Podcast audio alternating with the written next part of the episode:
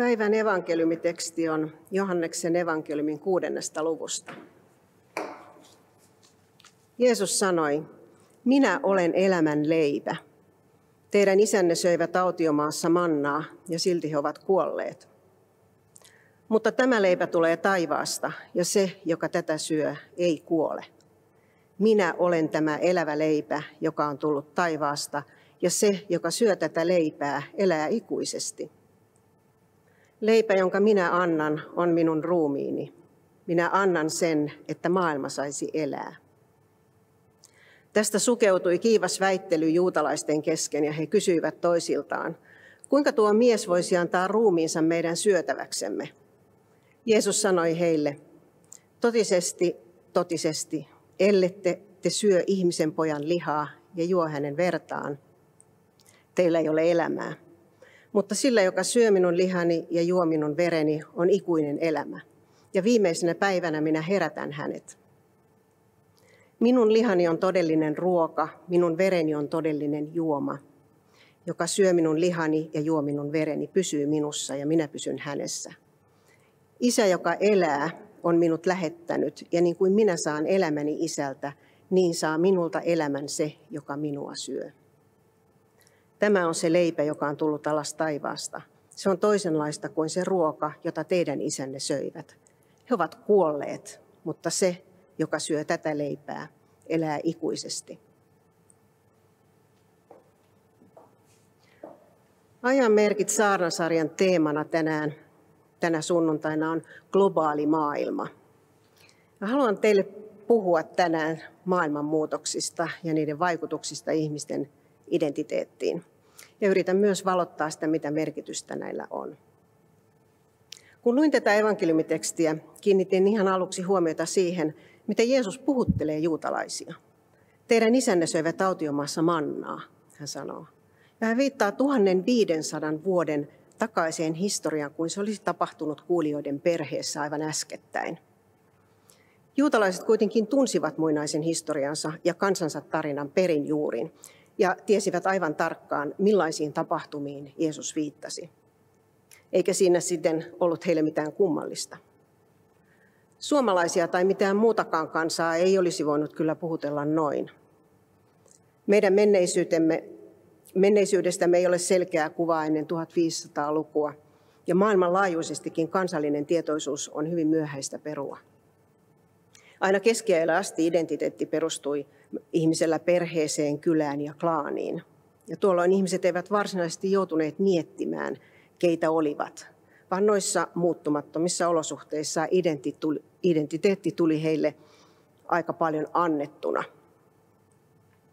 Mutta kun ympäristössä on paljon muutoksia, oma identiteetti ei olekaan enää itsestäänselvyys. Historian kuluessa yhteiskunta ei ole koskaan muuttunut niin nopeasti kuin nyt.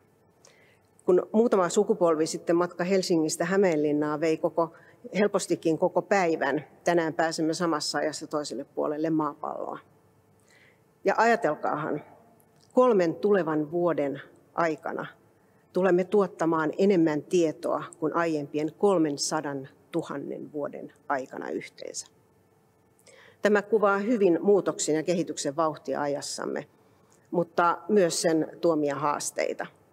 Sirpaleinen tietotulva lisää hämmennystä eikä auta meitä jäsentämään kokonaisuuksia tai tapahtumien syy-seuraussuhteita. Mutta yhtä kaikki, elämme nyt teknologian luomassa tietoyhteiskunnassa, jossa ihmiset ovat yhteyksissä toisiinsa tavalla, jota ihmiskunta ei ole koskaan aikaisemmin kokenut. Maailmasta on tullut tiheä verkosto, jossa muutokset vyöryvät kaikkiin suuntiin kuin toisensa kaatavat dominopalikat. Esimerkkinä parhaillaan leviävä pandemia, joka tuskin jää viimeiseksi. Ja taloudenkin rakenteet ovat muuttuneet. Teollinen tuotanto on siirtynyt rikkaista länsimaista köyhiin alhaisten palkkojen maihin. Maailman köyhyys on merkittävästi vähentynyt, mutta kaikki eivät ole hyötyneet. Länsimaissa suurin häviäjien joukko on ollut kouluttamaton väestö, jonka työt ovat siirtyneet Aasiaan. Ja myös keskiluokan vaurastuminen on länsimaissa pysähtynyt, koska sen työtä taas tekevät nyt yhä enemmän robotit ja algoritmit ja muu teknologia. Tästä koitunut turhautuminen ja vihaisuus näkyvät ja kuuluvat nyt lujaa yhteiskunnassamme. No keskellä kaikkea tätä ihmiset joutuvat joko tietoisesti tai tiedostamattaan kysymään itseltään, kuka minä olen, mihin minä kuulun, mikä on merkitykseni ja arvoni.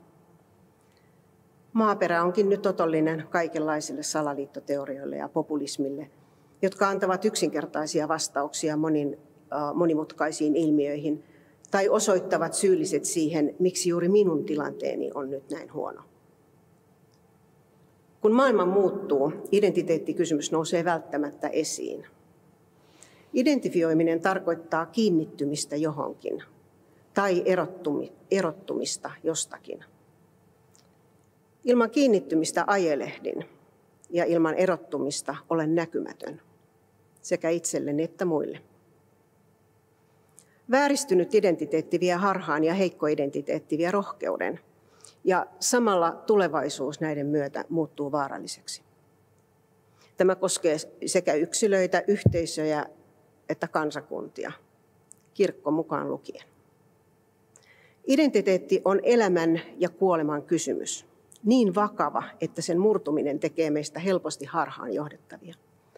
Valintamme totuuden ja valheen tai oikean ja väärän välillä käyvät vaikeaksi.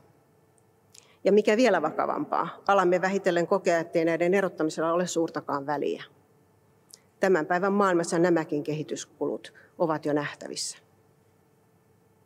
Päivän evankeliumitekstiin sisältyy sekä juutalaisten vahva, vuosituhansia vanha identiteetti, mutta myös sen uudistumisen tarve. Toisaalta Jeesus vetoaa yhteiseen historiaan, mutta toisaalta hän haastaa näkemään sen uudessa valossa. Minä olen elävä leipä, joka on tullut alas taivaasta, ja se, joka syö tätä leipää, elää ikuisesti, hän sanoi.